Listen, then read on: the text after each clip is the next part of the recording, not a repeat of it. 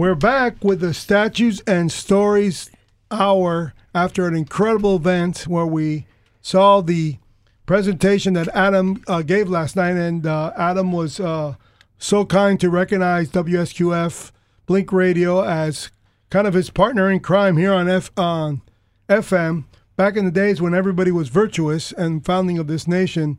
And Adam is going to discuss pretty much whatever he wants, since we don't want to listen to Ed because, you know, his nose is in his way. And Adam, what did you think about Ed trying to take over your whole program last night with a closing argument about Blink Radio, which somewhat I appreciated initially, but not after it went on for about 50 seconds? So I agree with you that when you have a cold, then you lose your radio voice. Oh man, look at him! Was that a there PC? Was that a PC answer or what? Yeah, protecting the Ed man.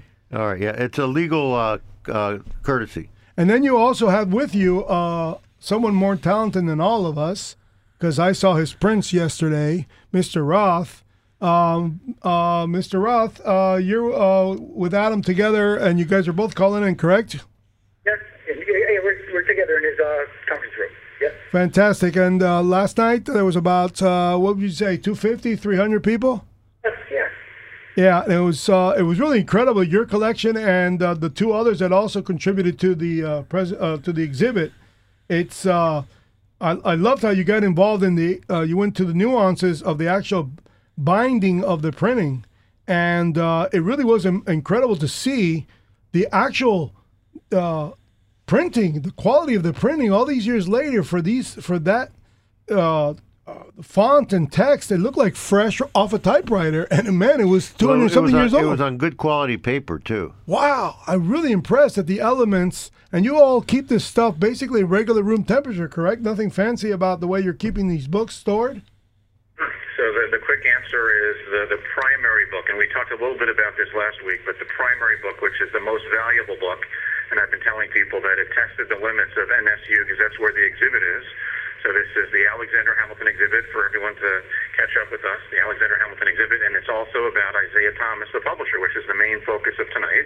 But just to give everyone an idea about where the exhibit is and the speech that happened last night, we are at the Cotilla Gallery. The Cotilla Gallery is the second floor of NSU's library, and the big library. It's the biggest library, by the way, in the state of Florida in terms of the size of the building. It's the biggest library building in Florida, period. Oh, my God. It is a phenomenal, you guys, I'm curious what you thought about walking in that. Oh, it was splendor. It was total splendor. It's a fantastic facility, and it's open to the public, and I constantly use it because I do research there, and I'm always researching for the website, statutesandstories.com. So when that space became available to do this Hamilton exhibit, we took full advantage of it. So not only does it have my collection, which I text about and write about on statutesandstories.com, we also were able and very fortunate to get David to give his art, which we're going to talk about tonight. And what you were also referring to is the fact that we have Alexander Hamilton's, and I've been calling it lately, Hamilton's Holy Grail. It is a book that Hamilton cited over a 20-year period. And for the musical fans out there, Hamilton began citing this book when he was a student at Columbia University, which back then was King's College. He cited it continually through his career. He cited it in the Federalist Papers, and Madison cited it in the Federalist Papers. He cited it in legal briefs that he sent to the New York Supreme Court in a very important case. He cited it in opinions he gave to Washington when he was Secretary of Treasury, and he cited it, I think, most interestingly and most compellingly in what are called the Camillus Essays.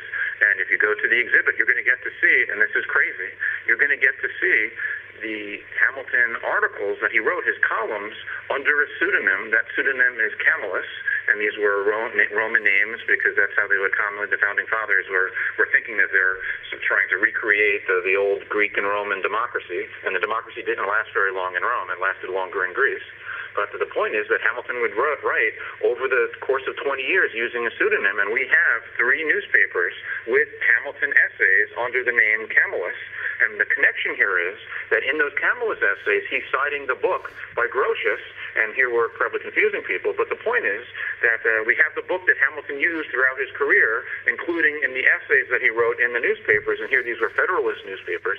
So it is a phenomenal selection, and I have to do some before we tease up David, I have to do some shout-outs. So I have to do some thanks, and you mentioned this, Manny and Ed, that these are not all my books. The most valuable ones came from private collections. So the most valuable one came through the auspices of the AHA Society, and loyal listeners know the AHA Society is the Alexander Hamilton Awareness Society. So through those connections, we were able to bring in Hamilton's personal book with his signature, his marginalia, and I'm going to ask Ed later what is a manacle, because it has all kinds of unique historical information in it. We also were able, through a good friend of ours, and he's the president, and you met him last night, he's the president of the Florida Antiquarian Book Dealers Association, William Croissant.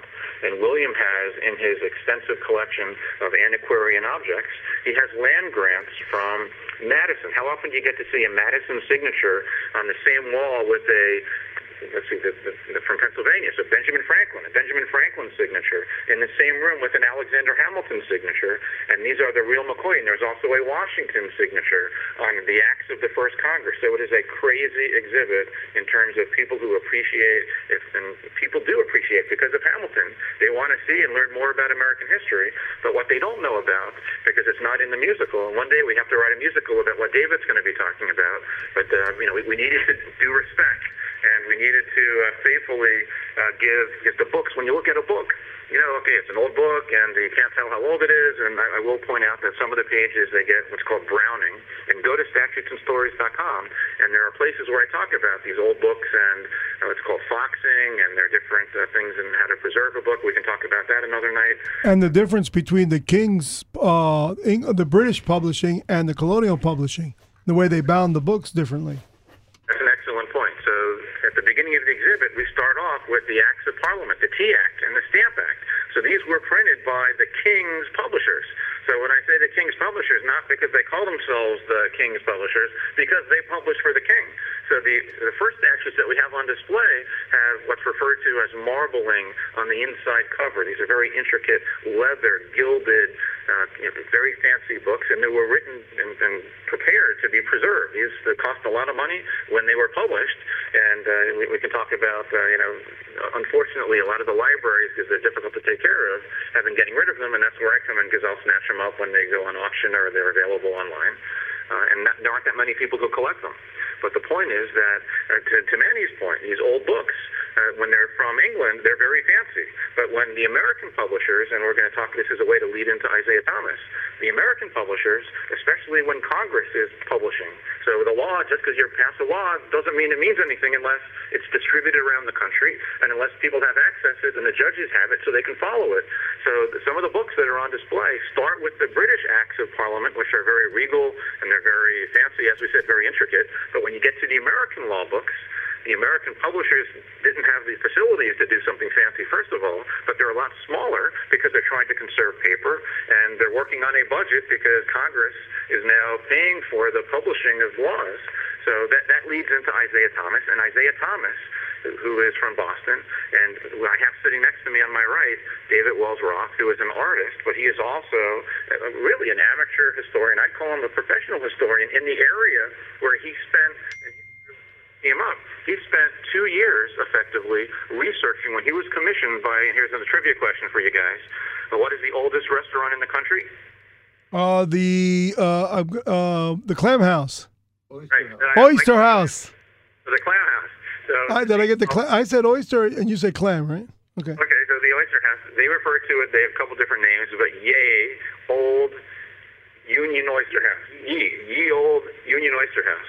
So it's the oldest restaurant in the country, and then, of course, New York, they claim that the Francis Tavern, which is at the bottom of Manhattan, is also pretty old. But the restaurant that David's going to talk about is where the Sons of Liberty met, where the Sons of Liberty with Isaiah Thomas had the printing press upstairs. So enough about me. So David, who is the expert, who did 2 years' worth of artwork, let's hear a little bit about the kind of research you did to meticulously recreate the scenes and the street scenes, and that's part of his expertise, to recreate the emotion when you have British soldiers coming to arrest Isaiah Thomas. So what's involved when you research that kind of a project, David? Well, that's a general question. Okay, so let me get more specific. The paintings deal first with Isaiah Thomas. He is the Revolutionary War printer who was from Boston originally, and he set up a shop on Union Street in Boston. So Union Street is today an old section of Boston. They have Marshall Lane and Union Street. And Union Street is, and Marshall Lane are considered one of the oldest areas in Boston. Now, the restaurant is on the Freedom Trail, as the Freedom Trail goes from that area up to the north end, where you've got Paul Revere's statue and the Old North Church, where he set up the lights, one if I land, two if I see. But anyway, Isaiah Thomas had his print shop there, so the commission was, how do we display, what story should I tell with Isaiah Thomas? So I researched him and found out that he was basically, let's see, how the way to put this, he I'm getting off. Hold on a second. Let me give you a little bit of more background. So one of the reasons... It's such a general question. I'm just trying to focus in. It's hard to do that in a second here. Go ahead. So just more background about Isaiah Thomas. So Isaiah Thomas is a fellow who is basically an orphan, starts off as an orphan. And Isaiah Thomas, the name of the organization back then, they didn't have, and this gets to the point of how big government is or small government is, but back in the day, it was referred to as the town fathers or the overseers of the poor of the town of Boston, because they had this orphan kid, and he was indentured to a printer who didn't have any kids. Okay, did you want me to talk about his background? I mean, I could talk about his, how the style is, or what kind of, how I led up with the details. Let me see that for a second. So the first painting is about, there are five different paintings in this room. They're dealing with five episodes in his life and in his career. The first painting is called The Sedition Foundry. It is depicting what I imagine the room to be where his print studio was. And I created this environment by researching the street and the various places, the various houses on the street, and his masthead, which said that it was at the corner of Union Street and Marshall Lane. So, David, brother, what is a masthead?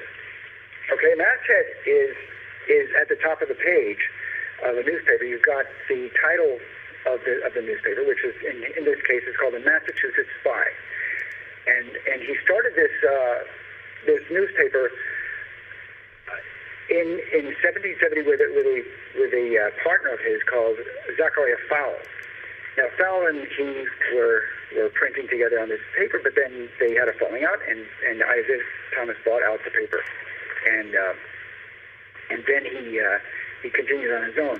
It started out as basically a general newspaper, but as things heated up in Boston, it became more and more a response to the British. The British oppression against the colonists, but anyway, so to create the environment of the page of the painting, I started to discover that Isaiah Thomas had his press in the American Antiquarian Society in Worcester. Now, why was it there? The press originally was on Union Street, but then during one episode, the British were trying to either call and feather him, or arrest him, or they were going to even possibly kill him. So John Hancock instructed that he should escape from Boston and then bring his press outside of Boston because he was in danger. So the press was in the American Antiquarian Society in Worcester. Just so readers and listeners follow, when we say press, we're talking about the printing press.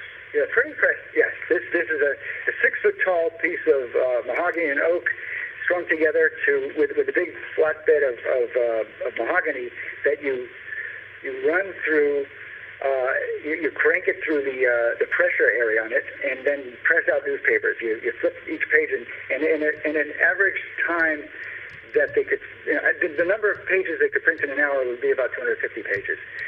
But anyway, so I found the press in the American Antiquarian Society and began to sketch it, photograph it, paint it, and was able to reconstruct what the room would look like.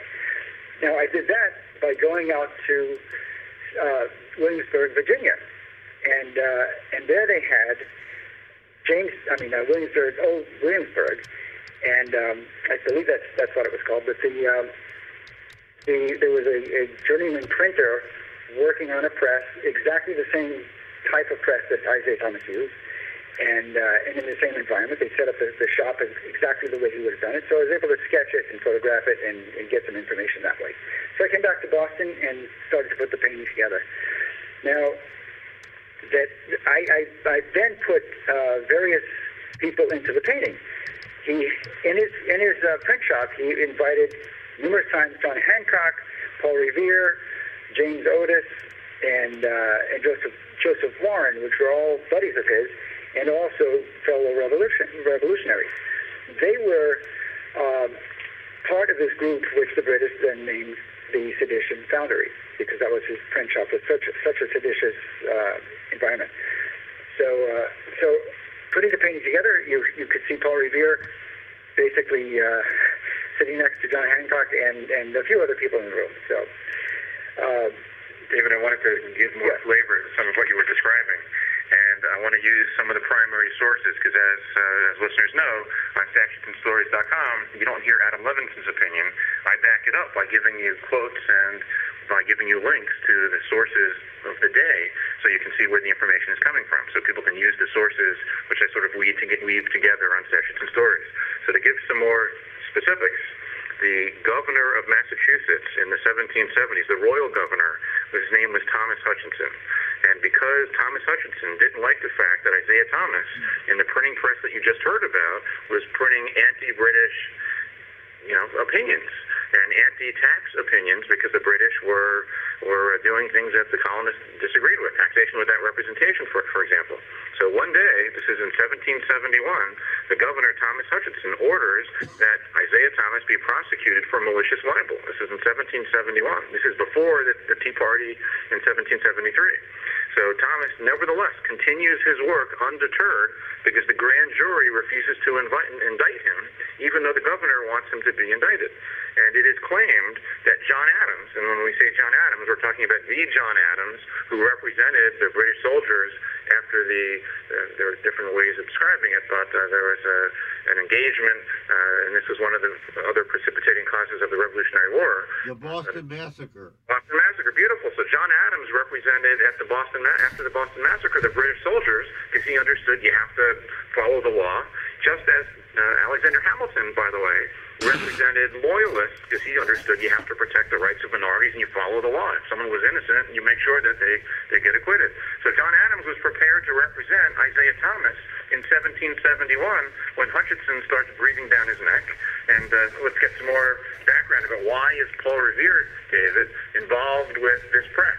He was an engraver.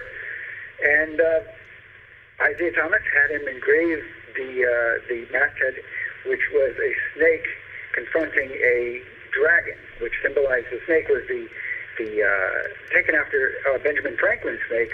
I want to make sure, because the individuals who are conducting this interview, they are very well aware of that famous segmented snake. Right. Don't tread on me.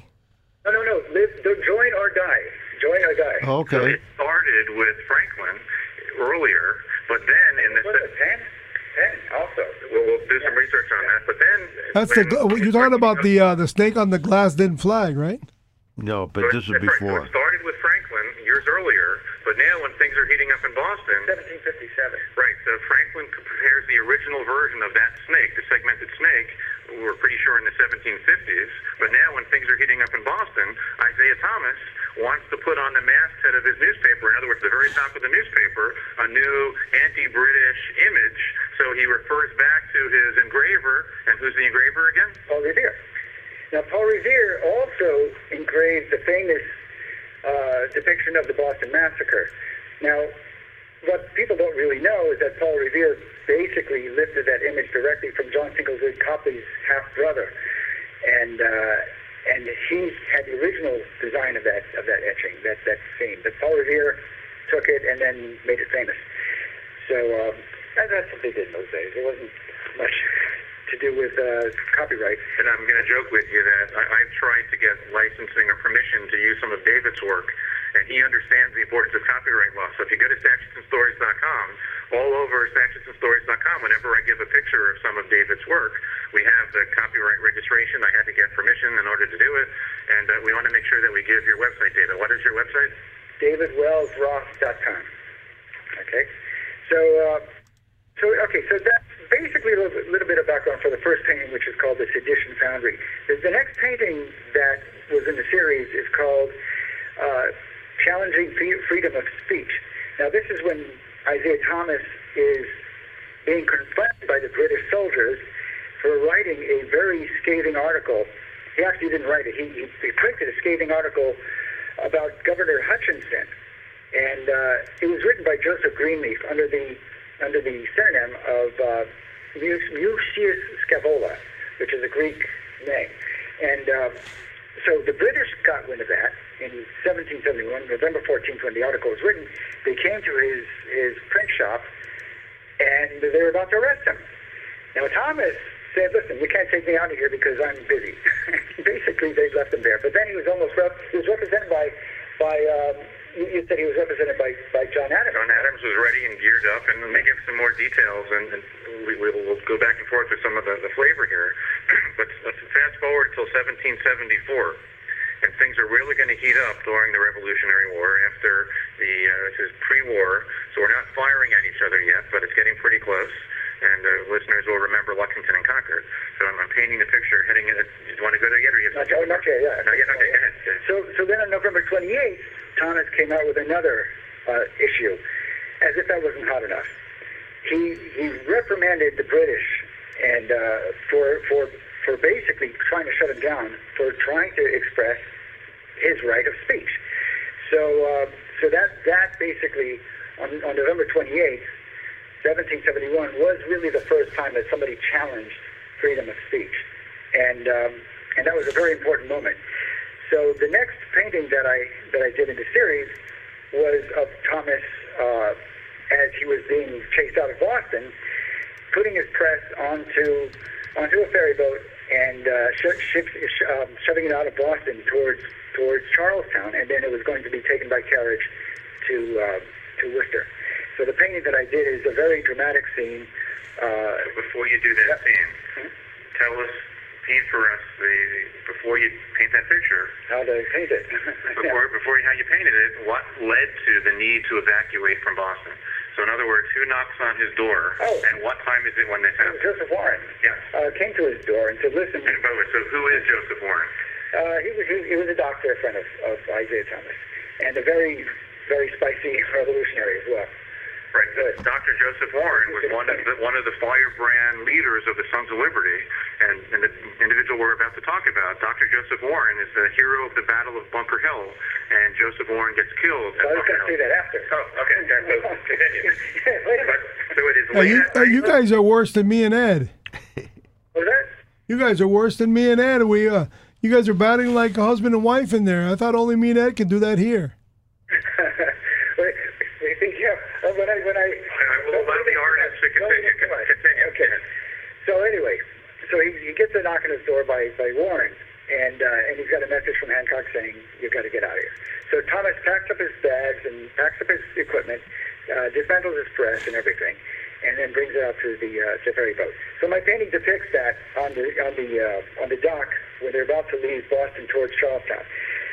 I did have to say right now that I did take some artistic license with the painting, and I put the moon in a position where it's not supposed to be. It's basically northwest, but anyway, who's counting, right? Nobody will hear that anyway.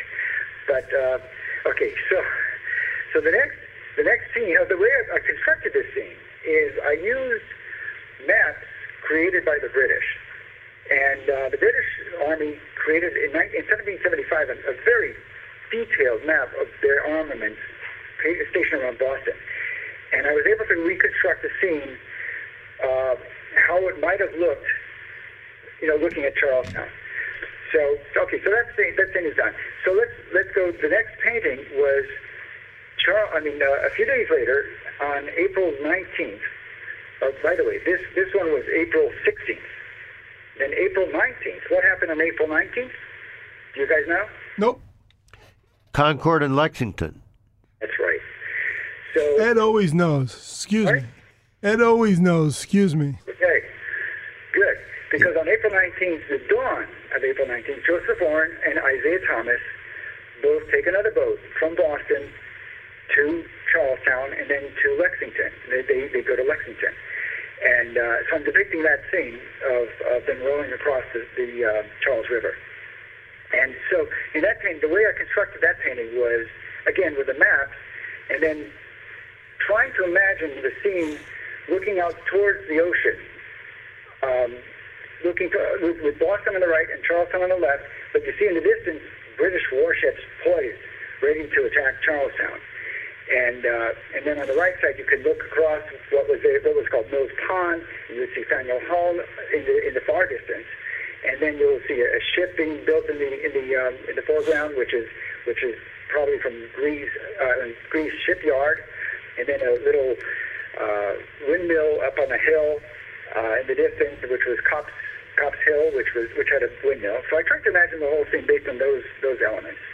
So just to give more flavor, what David did, he spent 2 years meticulously researching the distances, and if you go to the exhibit, because David's going to be speaking, and this is next Sunday at 2 o'clock, this is the second lecture in our Hamilton series, and let's make sure before the end of the evening we connect the dots between Hamilton and Isaiah Thomas. But when you look at these pictures, you're going to get to see how the thorough, meticulous research about exactly what you would have seen had you been on that boat with Isaiah Thomas and Dr. Joseph Warren going from Worcester to Lexington and Concord, etc., crossing Charles River. It is phenomenal, the level of detail in these paintings. So the next painting, after they go off to Lexington and Concord, is a scene called Charlestown Burning.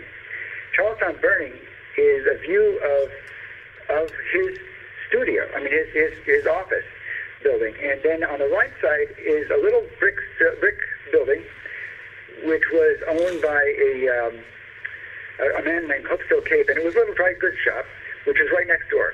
That is now the Union Oyster House restaurant. And in the distance, you could see the flames of Charlestown. And in the foreground, you see British soldiers going down Union Street. They're just coming from Boston Commons, which is behind and to the left. And then the scene is very, very dramatic, as you can see people running and the city burning. Now, what you see also are with the British soldiers are the various houses. Now, what I did to research this street is I laid out an 8-foot-long cardboard model of the street, basically, to get the perspective of the houses correct. And also I researched all the addresses to see who was living there at the time, to find out if it was a butcher or some sort of a sales, meat salesman or something, or to try to get an idea of what the little signs that were painted to the painting would be, that they were hanging on the sides of the houses. So anyway, so that painting was made possible because I found a drawing by a guy named Benjamin Thompson, who lived in the upper floor of the little dry goods store, which is now the Union Oyster House, and he did a sketch of that building at 1770, the same time Isaiah Thomas was there. So the remarkable thing is that set up the perspective for the road. That set up the look of the street. That set up the placement of the houses, and everything was working perfectly. And then I found out that Benjamin Thompson later became a spy, and he became a British spy, and in fact had an affair with Isaiah Thomas's wife, which is kind of remarkable. So I'm wondering and speculating that maybe he was using her as a mole to get some information from the inner sanctum of the seditious Sons of Liberty. Now, that painting is important because that is Charlestown Burning. That is the Battle of Bunker Hill. Now, what was happening there is Joseph Warren was fighting at that time in Bunker Hill, and he was a casualty there. So he was shot dead by the British, and he became a hero, as Adam mentioned. Also, just a little bit more detail. The British went through the wounded and killed, and I'll go back and give more detail. Jabbed them numerous times. What was it, like 24 times or something? So some of these bodies, including Dr. Joseph Warren, weren't just dead, they were really dead. Decapitated him, separated his head from his body. Sorry, guys, if you're eating supper now, but But it was a brutal scene. The British were kind of, you know, oh, never mind, at that time. So, before you move to the next painting, just to give more flavor for Dr. Joseph Warren. So, and also about freedom of speech, because this radio station and newspapers around the country, they perform a very important function, because the First Amendment is the First Amendment for a reason.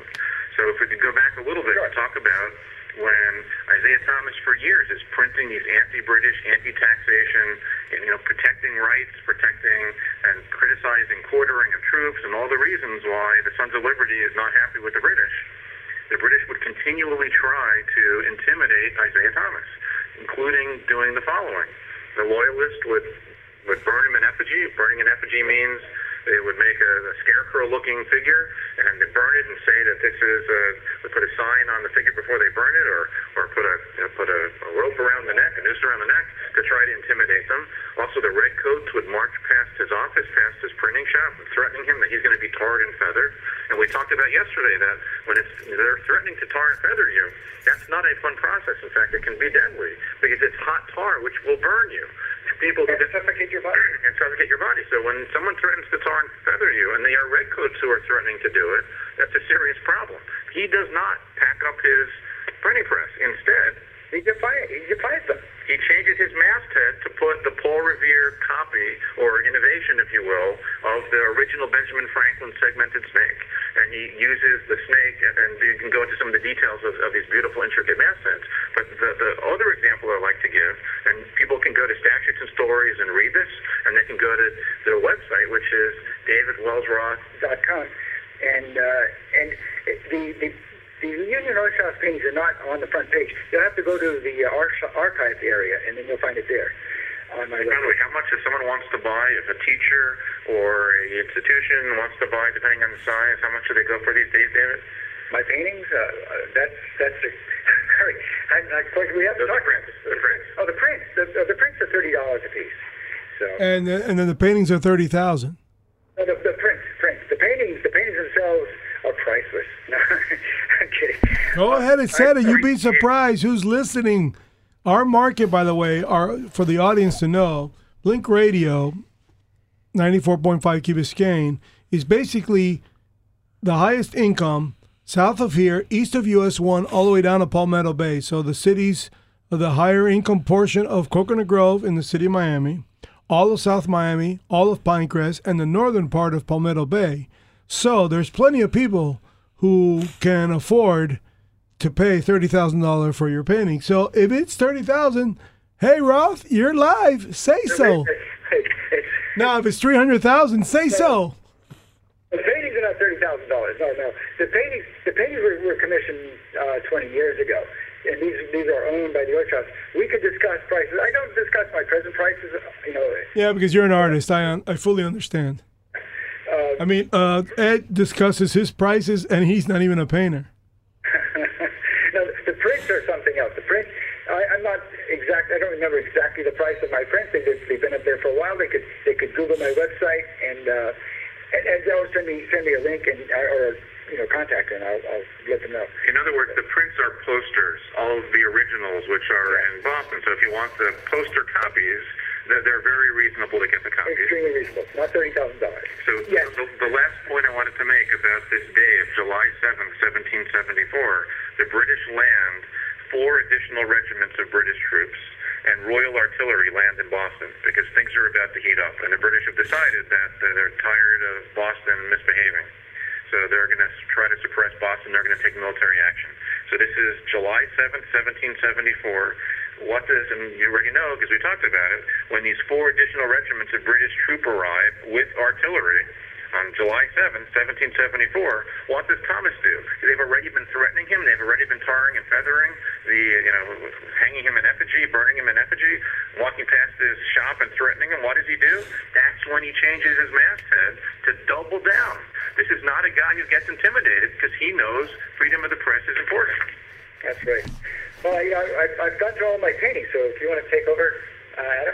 So I also want to talk... We could just discuss it, yes. Right, I also want to talk with you about other things that David does, including not just Revolutionary War art, but he has a book that's coming out. He's an illustrator. Do you want to tell us a little bit about the book, David? Sure. It's called Girl by the River, and I did the illustrations for it, and it's by an author named Nora Babington, and it's a very interesting story of it's five different stories woven together that sort of are related by a river. They take place over a couple of hundred years, and for example, from like India to England, or you know, it's just they don't seem to relate, but they. Hold on a second. Yeah, wait. Let me find my notes out. So while David is looking for some of his notes, I'm going to also describe to you that in addition to book illustration, he also does judicial portraits, and we've got some interesting stories to tell you about his... I'll go to the book afterwards. Is that okay? So I was with David today at lunch, and we were preparing for an interview on another radio station, and we were talking about his judicial portraits. How dare you? I'm sorry? Shane, how dare you guys? This is, you know, this is like a closed society radio station. You know that. No, I'm just kidding. Go ahead. So we were preparing for an interview, and also preparing for your interview. Okay, all right, you plugged us. Good enough. It was a harder interview, I will tell you. So during the discussions, we're figuring out what we want to talk about for the judicial portraits, and David picks up the phone. The next thing I know, he's asking, is Judge so-and-so there? And, you know, I'm a lawyer during the day. I'm a history blogger with Statutes and Stories at night and on the weekends. And next thing you know, the judge takes the call, because David does portraits of judges around the country. And apparently I learned something. Lawyers don't call judges because there are reasons why there are ethical obligations. Lawyers can't talk to a judge unless the other attorney in the case is present, because it creates all kinds of issues. So lawyers don't talk to judges. People think that lawyers and judges are close. But the answer is lawyers and judges don't talk because it presents issues if they have cases. But he's able to get through to a judge, and why is that? Because if you're the, and maybe I'll ask you before the question, why is it that a judge would take your call? Well, because they know if they don't, their portrait might suffer. No, I'm kidding. On the mole or the pimple or the running nose, like in the case of Ed. Warts and all. Warts and all. Nice job anyway. No, but we're friends. You know, I've made a lot of friends in the court, and they're really interesting people, very nice people.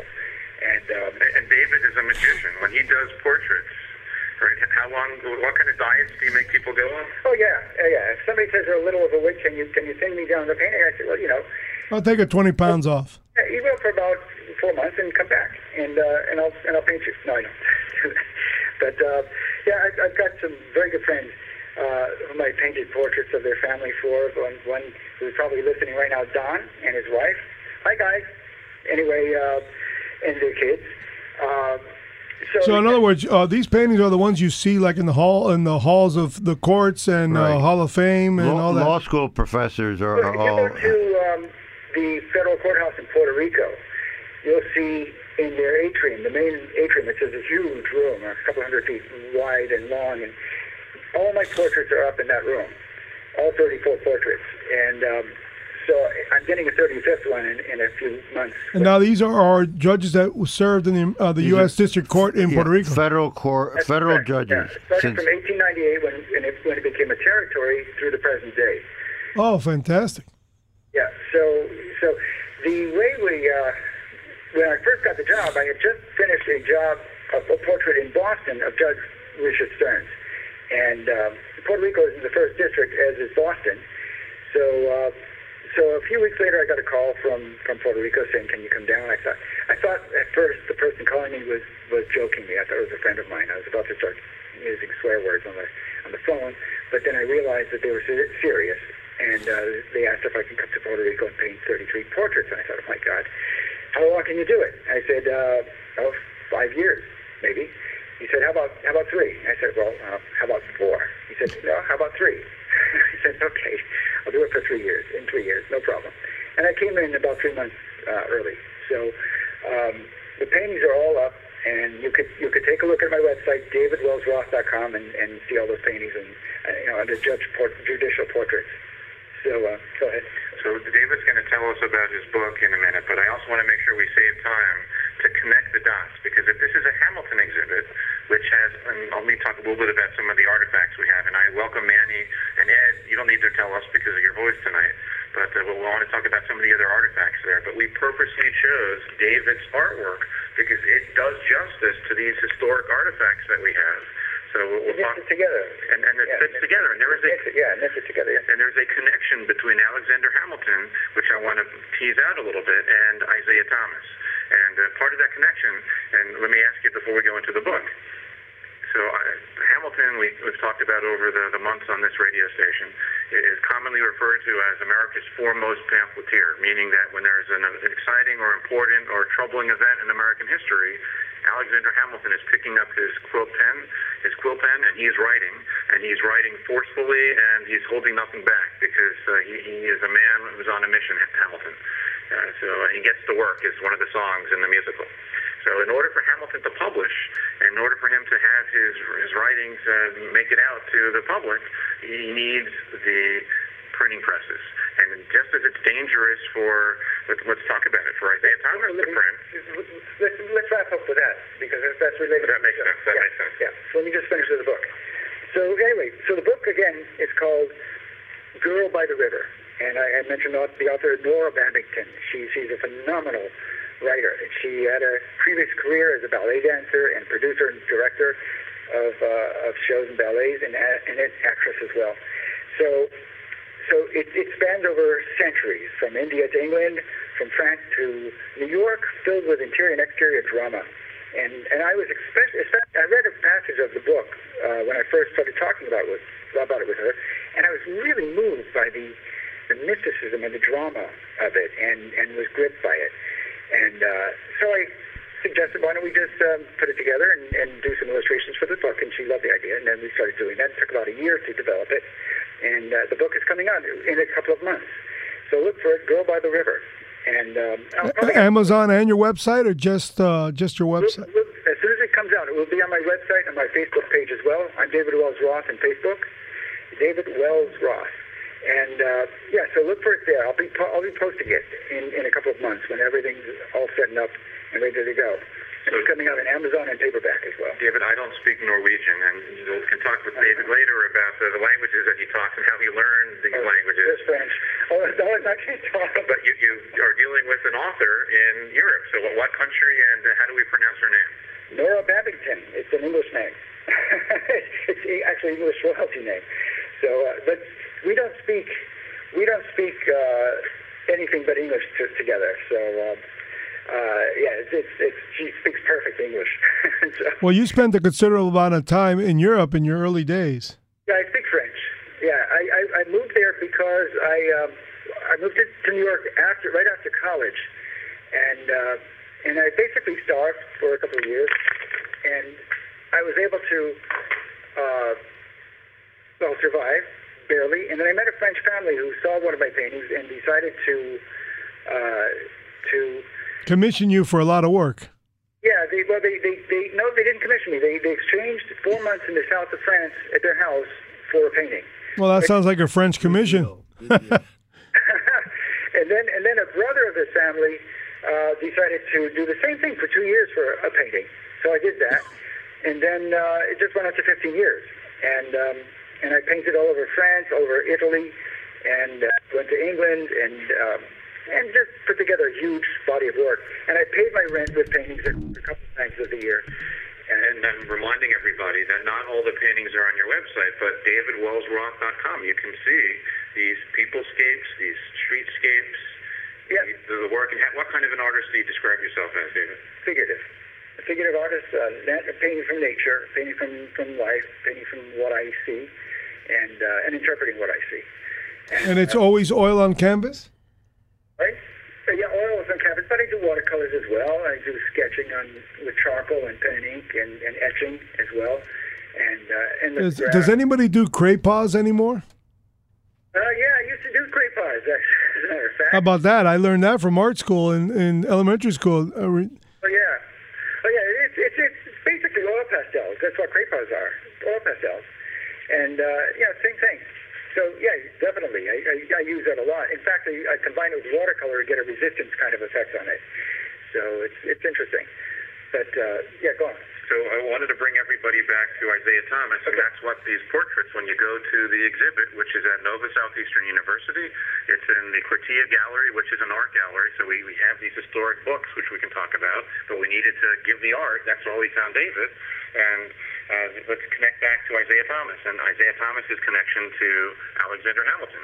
So Isaiah Thomas, after the war, he becomes, and remember, Benjamin Franklin was the foremost printer for many years, but Isaiah Thomas, after the Revolutionary War, and we didn't even mention how he went to Lexington and Concord, but what did he do, by the way, at Lexington and Concord? He fought, and he was the very first ever war correspondent, because he reported on the Battle of Lexington, eyewitness, and also witnesses that were there, and was able to basically tell the story. Now, they probably built it up a bit. You know, he said there were women having babies that were being slaughtered. I mean, I don't know if that happened in the same day, but, you know, they embellished it a bit. And this is the reason why Dr. Joseph Warren and John Hancock, and we didn't mention that when that knock happened on that door late at night, when Dr. Joseph Warren says to Isaiah Thomas, and we've got a quote here, it was a message that was being delivered from John Hancock, and the message was to remove from Boston forthwith, because the Sons of Liberty, with their spies, figured out that the British were coming to get Isaiah Thomas. They were going to arrest him, and they weren't playing around anymore. So that's how he gets out of town, and that's why John Hancock and Dr. Joseph Warren and Paul Revere realized we have to get that printing press. We don't just need Isaiah Thomas, we need his printing press. And that's the same printing press that you did those drawings for, exactly, which today is located, tell us again. The American Antiquarian Society in Worcester, because Isaiah Thomas, after the war, on that day when he moved his press, began printing in Worcester. The very first newspaper in Worcester came out on May 3rd in 1775, and that was the beginning of the whole empire for Isaiah Thomas. He later became an extremely productive publisher. He produced more than 900 books and music scores and a whole bunch of pamphlets, a whole bunch of different variety of literature, and he became probably the richest guy in America in 1810, and he was basically the Bill Gates of his day. And so now the American. And did he stay away from politics? Did he play? I think he did. I think he was just publishing. I'm not really familiar with his. He became a writer. So I have in my collection. That's right. So he wrote. You're familiar with it. Yeah. The history of printing. So because he was... The History of Printing in America. That's right.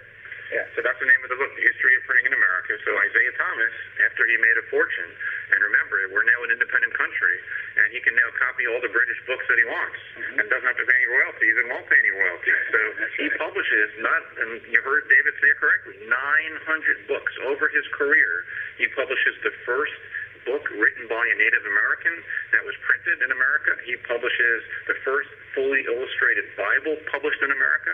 It's, as you said, music scores, education books about math, I saw one book in one of the exhibits, or actually this was online, I was thinking about buying it, but it was too expensive, for doctors about how to deliver babies.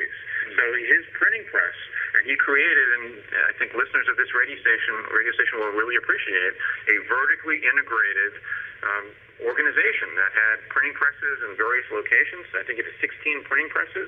He had his own book binding. He had his own printing company. He had his own shop in Boston where he sold these things. And he had bookshops around the colony. Yeah. So he was printing the books. He was selling the books. He was making the paper. He was binding the books. So he became one of the early entrepreneurs in publishing. Biggest publishing house in America. And, I just do want to say one more shout-out, if you don't mind. It's okay? No problem. Hi, Mom and Dad. I just want to say I love you, and I hope you're having fun with this. Hey, it's the first Blink Radio worldwide. I love you. Not bad. There you go. Okay. No, the problem with that is now all Ed's ex-girlfriends are going to start calling and everything. Oh, no, they're long. Katrina, sorry, I just had to say that. That's okay to do. Yeah, go ahead. This is community radio. That's we. All right. We can go on, but I want to make sure we also make the connection. So this is a Hamilton exhibit. So why does this Hamilton exhibit have Isaiah Thomas? So the first answer is we needed to do art in order to do justice to the exhibit, because it's an art gallery. Second reason is because this isn't just any art. This is very intricately researched art where it happened. The city where it happened is Boston, because that's where the revolution began. And some of the books you're going to see at this exhibit are the laws that Parliament passes to retaliate against the British. The Boston Harbor Act, which shuts down Boston Harbor. The Quartering Act, which puts more British troops in American houses. And so these are the coercive acts that you talked about. And in fact, quartering of soldiers was one of the complaints in the Declaration of Independence. That's right, and it's now the Third Amendment of the United States Constitution. So the coercive acts, there are different ways people can describe them. Some people call them the intolerable acts. That's what the American colonists called them, that these acts that Britain passed to retaliate against Boston, we called them intolerable. The British called them coercive because that's what they were trying to do. They were trying to coerce Massachusetts and send a message to the other 12 colonies, don't you think about doing what Boston is trying. And it was just the opposite effect. The other colonies united together to fight and join with Boston. And why did the other colonies, we could debate about this on another evening, but the other colonies started printing the same story and that same first-hand report from Lexington and Concord that Isaiah Thomas had written as the first war correspondent. And if anyone goes to Washington, D.C., the museum has a big discussion about the importance of Isaiah Thomas.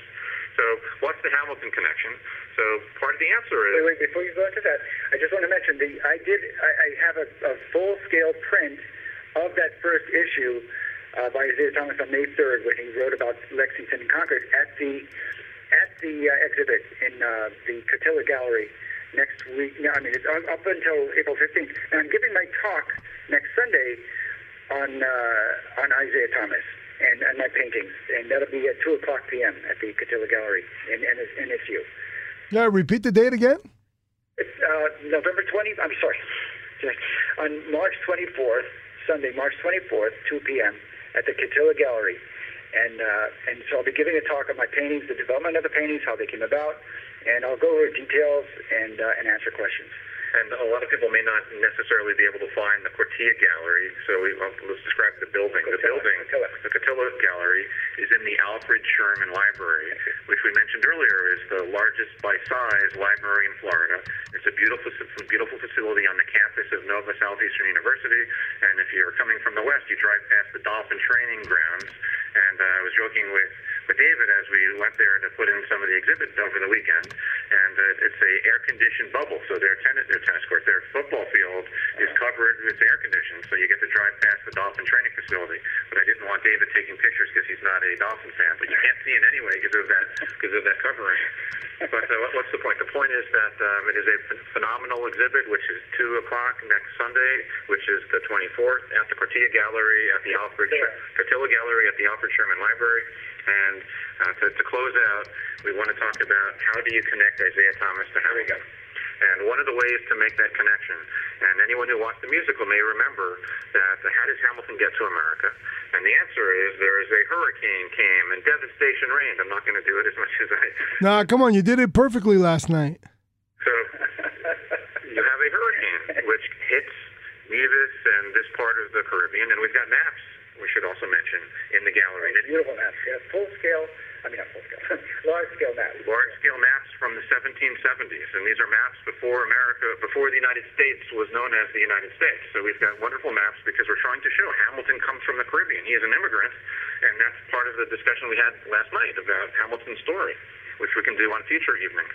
So the way that Alexander Hamilton gets to America is he writes a story about the hurricane. He vividly describes in biblical kind of language, because he was young back then, and he was educated and understands. That's one of the ways that you could speak and people understand. So he's using this very detailed and passionate language about the vivid imagery, what you do with your paintings. Alexander Hamilton was doing with words, how all of a sudden the wind stopped, and we know that today that's the eye of the hurricane, which is another song in the Hamilton musical. So Hamilton writes this story about the devastation, that people are starving and houses. This is what age was he? Comes to America. He was about 15. He was 15 when he wrote this. When he wrote this article, when he had the hurricane experience. So he gets a scholarship effectively, he comes to New York, and he comes to New York in 1772, that time frame. And this is when the revolution is heating up with protests and with demonstrations and the foment in Boston. But who is it that publishes that first article that Hamilton writes? Bill Gates. No. The Bill Gates of his day. So Isaiah Thomas And the Massachusetts Spy, which is the name of Isaiah Thomas's newspaper, publishes Alexander Hamilton's first published essay about that hurricane from 1772, and that's the beginning of a relationship where what Hamilton is writing is being published by Isaiah Thomas. Yeah. Wow. Go. Oh, okay. So now, when is it that Alexander Hamilton? What's the last thing he asks of Isaiah Thomas in terms of publishing something or, pronouncing something or marketing a law that he was suggesting? What's the last thing that Alexander Hamilton asked of Isaiah Thomas? Manny, that's an excellent question, which we're still researching. The problem is that we're going to reach out to the American Antiquarian Society. Their archives are under a protected paywall. So as much as I want to get into those archives, you have to go to Worcester to the American Antiquarian Society, which was founded by Isaiah Thomas. And we could talk at another time about the American Antiquarian Society is. And David, you have contacts there, so maybe we can get into some of those archives. Now, did he leave a corporation behind that was later bought and sold that we recognize today, or no? I'm not quite sure about that. Those are good questions. I know that there's a Massachusetts Spy newspaper being published in New Hampshire now, but I don't know if it's the continuation of his Massachusetts Spy. I was told by them it was, but why is it New Hampshire? You know? I'm just wondering. All right, well, that pretty much ends the show because we're at 8 o'clock. Well, thank you. Thank you so much. And I really would like to go back to the exhibit before April the 15th. Because being a handsome 54 single guy, I can't think of a better way. That's. I hope you can come to my talk. Well, if I go to your talk, you're going to be distracted by my date, and you're not going to be able to talk because my dates are so beautiful and lovely that He rents them just for the occasion. I rent the Patriot. No, I have a considerable amount of girlfriends that are really slow because of this radio station are slowly becoming patriotic instead of just popular. And your exhibits, everything I saw there, I know that I had to take more time because 2 hours wasn't enough because an hour was consumed by you all speaking. So when the second hour came around, I got to meet Adam's father, got to meet your son. Your son is really sharp. We're going to have him call into the show. Yeah, so if that's okay, we're going to need an adult approval to have the minor speak. After I take him to the gun range. And your dad was, he said that he loves our show so much. He basically is a number one fan, maybe? I don't know. I thought Adam was, but he says that perhaps he loves us more than he loves you. Is that true? No. That's impossible, right? Is a hardcore conservative. There's no doubt about it.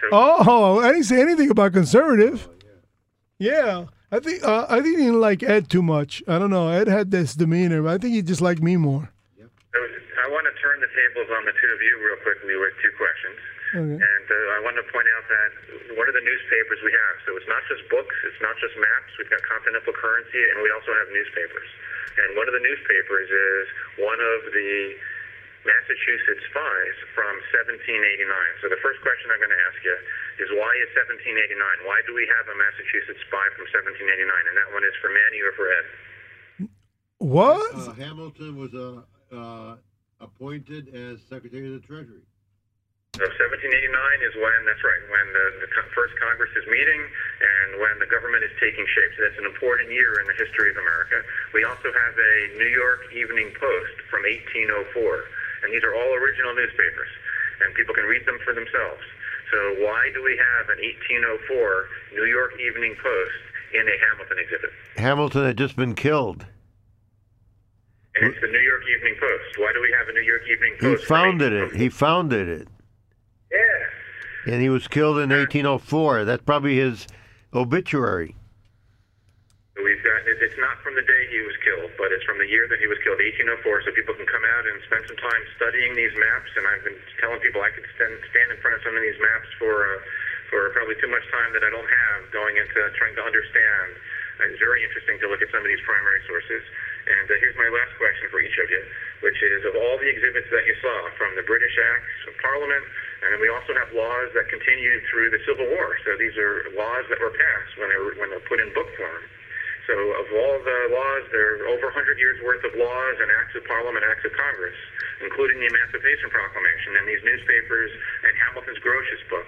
I'm curious from each of you, which, and it's maybe hard to choose, but which of the things you looked at did you find most interesting?